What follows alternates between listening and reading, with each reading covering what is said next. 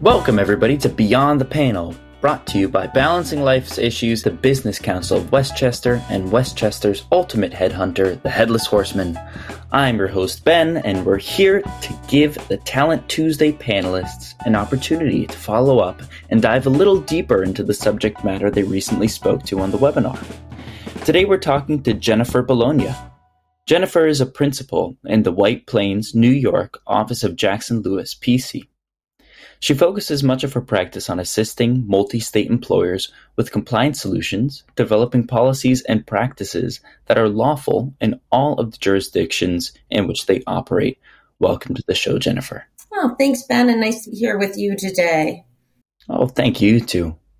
So, can you tell us a little bit about what you and your company do in Westchester County? Sure. As you noted, Jackson Lewis is a law firm that focuses exclusively on employment and labor law. We have over 950 attorneys in offices across the country, including an office in White Plains. Basically, we help employers develop strategies and policies and business oriented solutions for workforces, including assisting employers with remote work implementation and issues. We're combining our local experience in our White Plains office with our national resources to develop and deliver creative and strategic solutions for employers. Okay, so you're the legal expert when it comes to the laws that govern where and how we work, right? So, yeah. What are some of the biggest mistakes you've seen employers make when it comes to hybrid or remote work options?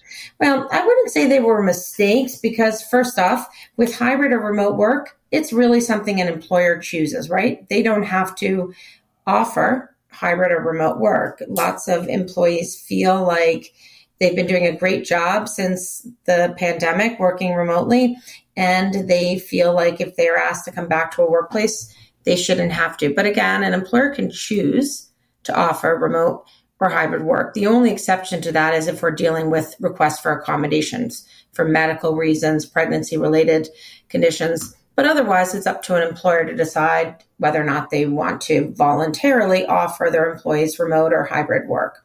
But if they're going to do that, they really want to decide what's going to work best for their organization right? So when you're thinking about remote or hybrid, should something be fully remote or should you have some kind of bits, you know, some in the office and some remote? You want to consider if all of your workforce is going to have that flexibility. Are you going to offer it to some of them?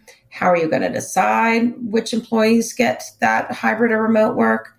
Are you going to allow some remote workers to work anywhere in the country? Those have all kinds of issues associated with that if you're going to allow them to work everywhere.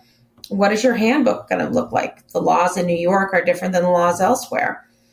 And, you know, are you going to start with remote work in a region and expand it across the country? These are all the kinds of issues an employer has to consider.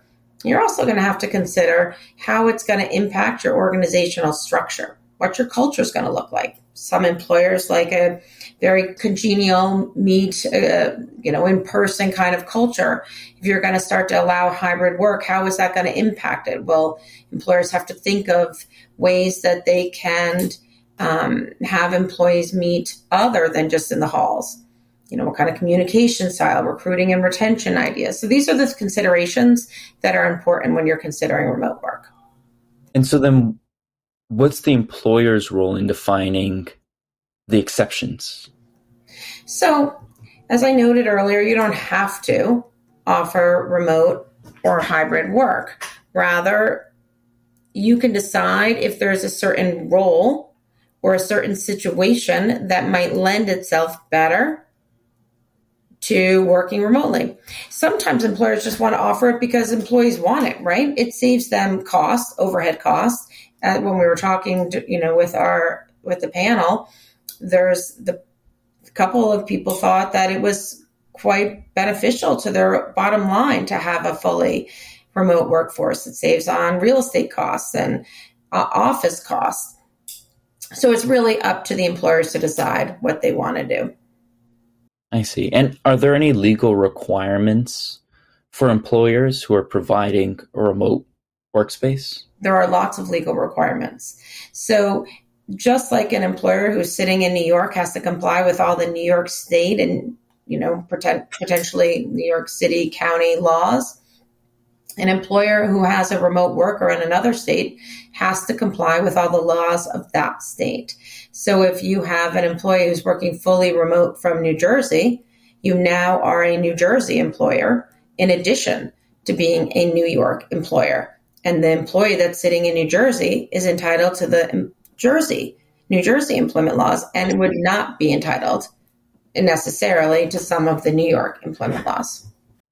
I see. So not only does the employer have to follow the laws in the state that they're doing business in, but also in the state that their employee resides in. Exactly. So let's just take a law like the New York State Paid Family Leave Law. If you have an employee who's living in, let's say, Connecticut or New Jersey, and they're fully remote, they never come to New York, the New York State Paid Family Leave would not apply to that employee anymore. That employee would be eligible for, if they're in Connecticut, the Connecticut paid family medical leave, or if they're in New Jersey, the New Jersey paid family leave law, but not the New York State one. So that's a lot of that's a lot of uh, of information. Yeah, I mean, especially with this one, I mean, because there are so many different laws involved, just like New York has um, notice requirements for handbook policies. If you have an employee in a different state, there may be similar notice obligations for those states. And you just aren't going to be aware of them necessarily if you're mostly focused on New York employment laws. And while they're looking for a, lawyer, if the if if there's an employer who's hiring a remote worker who's in a different state, should they be looking for a lawyer who does who practices in the state that the company's registered or in the state that the employee lives. Well, that's a nice thing about working, not to pitch Jackson Lewis, but working with a firm like Jackson Lewis, we basically cover all 50 states. So we could assist with all of that. And that's what I do quite regularly.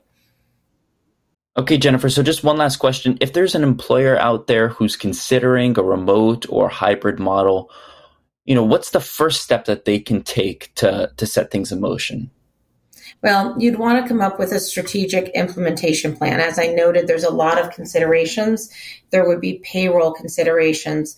There are um, HR considerations like onboard, remote onboarding, your handbook. There would be IT considerations. So, what you want to do is you want to come, come up with a strategic implementation plan, and you probably want to task working groups within your organization as well as potentially seek out legal counsel, including tax counsel. And um, remember that it's not one and done. So you're going to want to have a process in place for monitoring changes in the law, watching out for employee movement, right? If an employee tells you they're in New Jersey and next thing you know they're in New Hampshire, you've got a legal obligation to now comply with New Hampshire laws. So you'd want to do that. You want to prepare for how you're going to deal with performance management of remote works, and you want to develop management um, oversight strategies. So you really want to start with this strategic plan and then build out for the ongoing um, management of that remote work.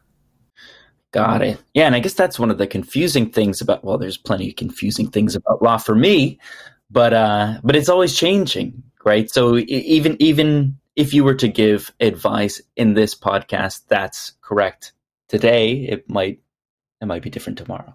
It is possible. Laws could change at any time.